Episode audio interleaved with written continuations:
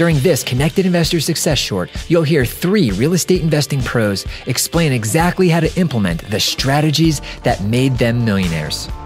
Brought to you by PrivateLenders.com, where real estate investors go to get private funding for all of their real estate investments. Make sure to check out the links in the description of this video for full lessons and free giveaways. Let's get started.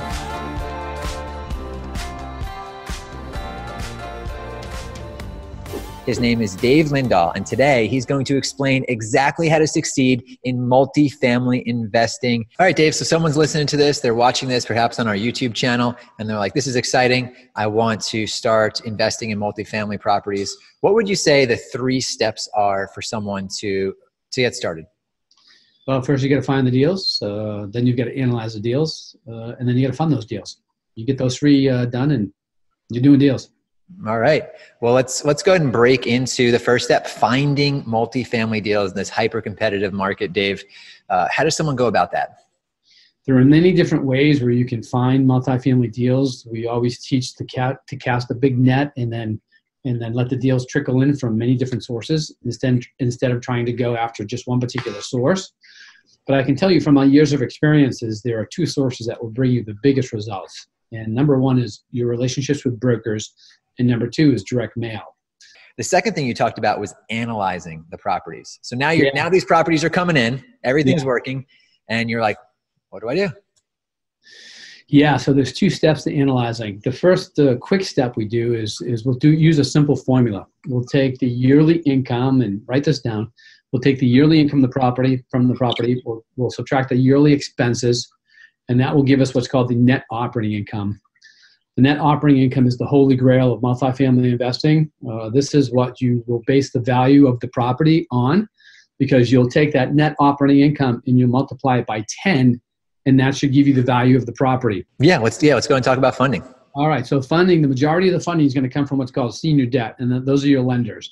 So you'll get anywhere from 70 to 80% from the lenders. Now the other, let's say you're getting 80% from the lender. So the other 20% is going to come from you, or your private money investors. So we teach how to get private money investors into your deals. So they bring in 20% of the money to make up for what the senior debt doesn't. And then they also make up for the closing costs. So typically your closing costs are gonna be 3% of your purchase price. If you've got a $1 million deal, it's $30,000 for closing costs. And then there's what's called the acquisition fee. So for actually learning how to bring the deal to the table, bring the money to the table, the investors to the table. The investors, it's industry standard in our business that the investors pay you an acquisition fee anywhere from 3 to 5%. So being conservative, if it was a $1 million deal and you were getting a 3% acquisition fee, you get $30,000 for doing that deal. Great. So it's all a matter of mindset. There's some people, they want to be able to control everything. So they have to live close. Well, that's fine, but I always tell people like that, it's like buy a property that's 1,000 miles away, and then you can't control it by going there. You have to rely on your team. And it's all about team building and putting the right people on your team, and they'll be your eyes and ears, and everybody benefits from the success of that particular property. But, you don't have to – I mean, we teach people how to go and get bigger properties, but we also teach them how to start out and get the smaller ones too, because I used to teach how to buy, 100-unit properties and only 100-unit-plus properties, and then I realized that people wanted that. But subconsciously, they were afraid of that.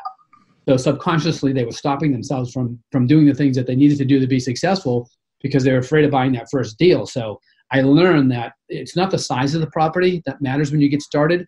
What matters is that you get started and then you start moving from there.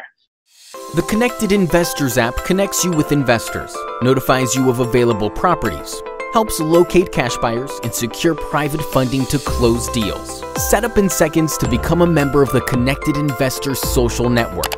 Now you can scroll through your main feed to find cash buyers, see investment properties not available to the general public, and network with investors by adding your own comments to a thread to keep the conversation going. The Control Center is your connection to add properties to sell, start new discussions, connect with local investors, and even find private funding. The Notifications tab will keep you alerted to new investment properties and offers. You'll also find new friend requests to connect directly with the community to build your network. From the property marketplace, you'll be able to find, favorite, and make offers on investment properties. Download Connected Investors today to find, figure, fund and flip investment properties on the go.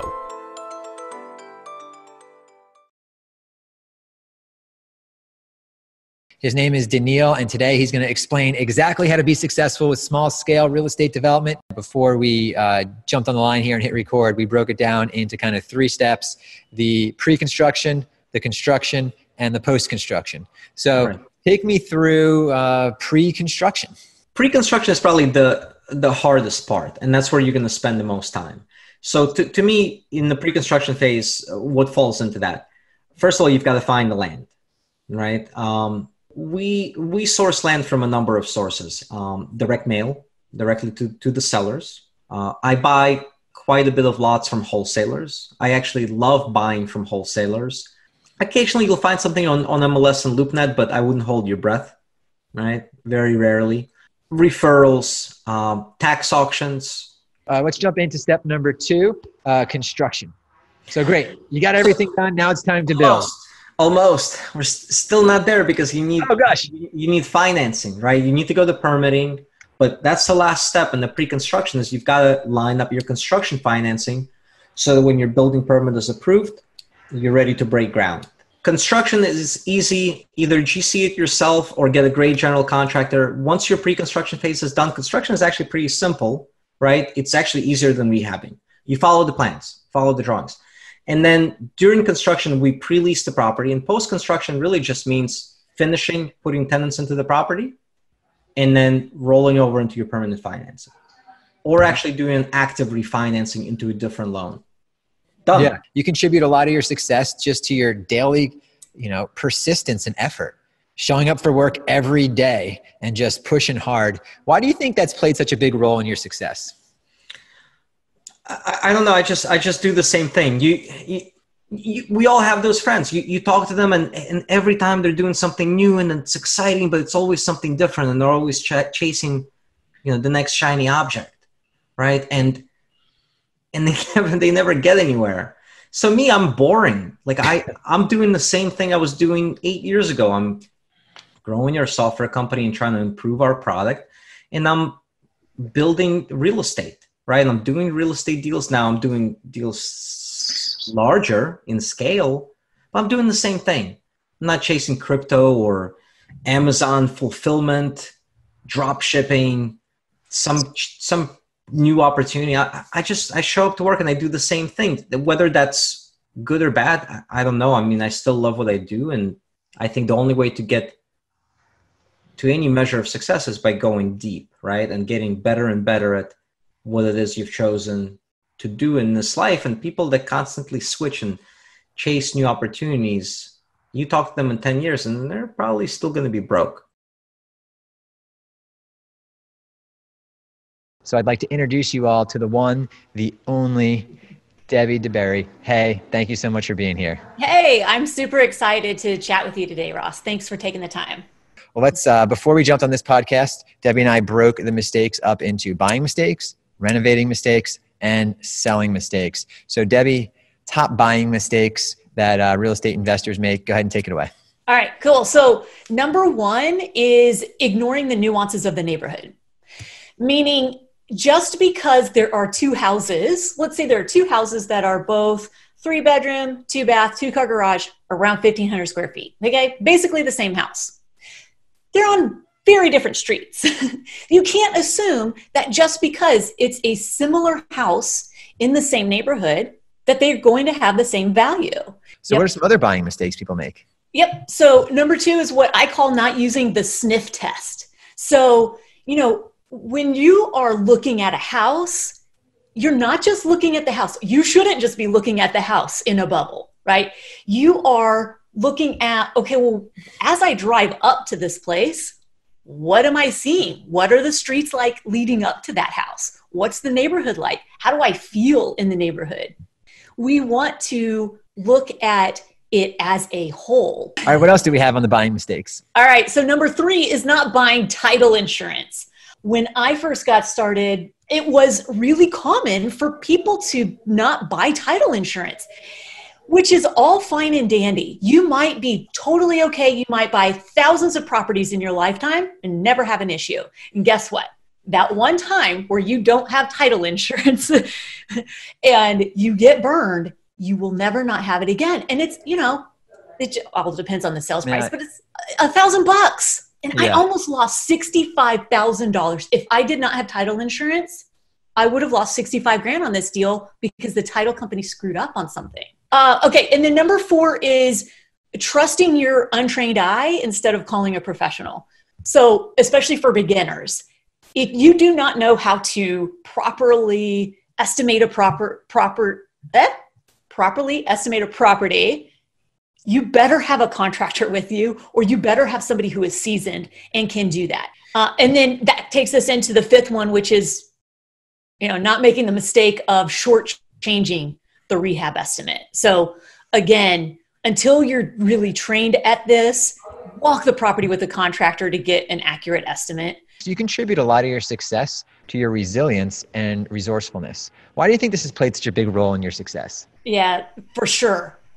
What I see a lot of people, their shortcomings in real estate investing, or really just entrepreneurship in general, is how they respond when something unexpected comes up.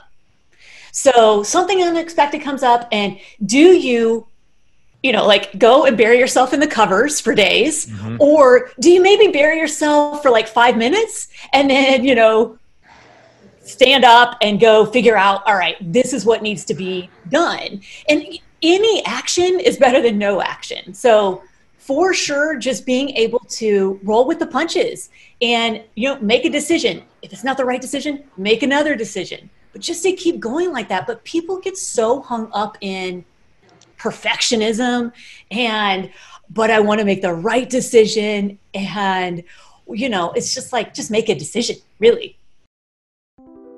You can also throw your name into a drawing to win our $3,000 software called PIN that pinpoints all of the best deals in any market and all of the most active buyers and private lenders as well. So it's the one piece of software you need to find any type of deal, whether it's an apartment complex or a single family house. If you're looking for it, it's inside PIN. And we're going to give it to one of our lucky listeners who visit exactlyhow.com. If you're watching this live, go ahead and go there right now. We haven't picked the name yet. Throw your name into the hat and you might be walking away with this software.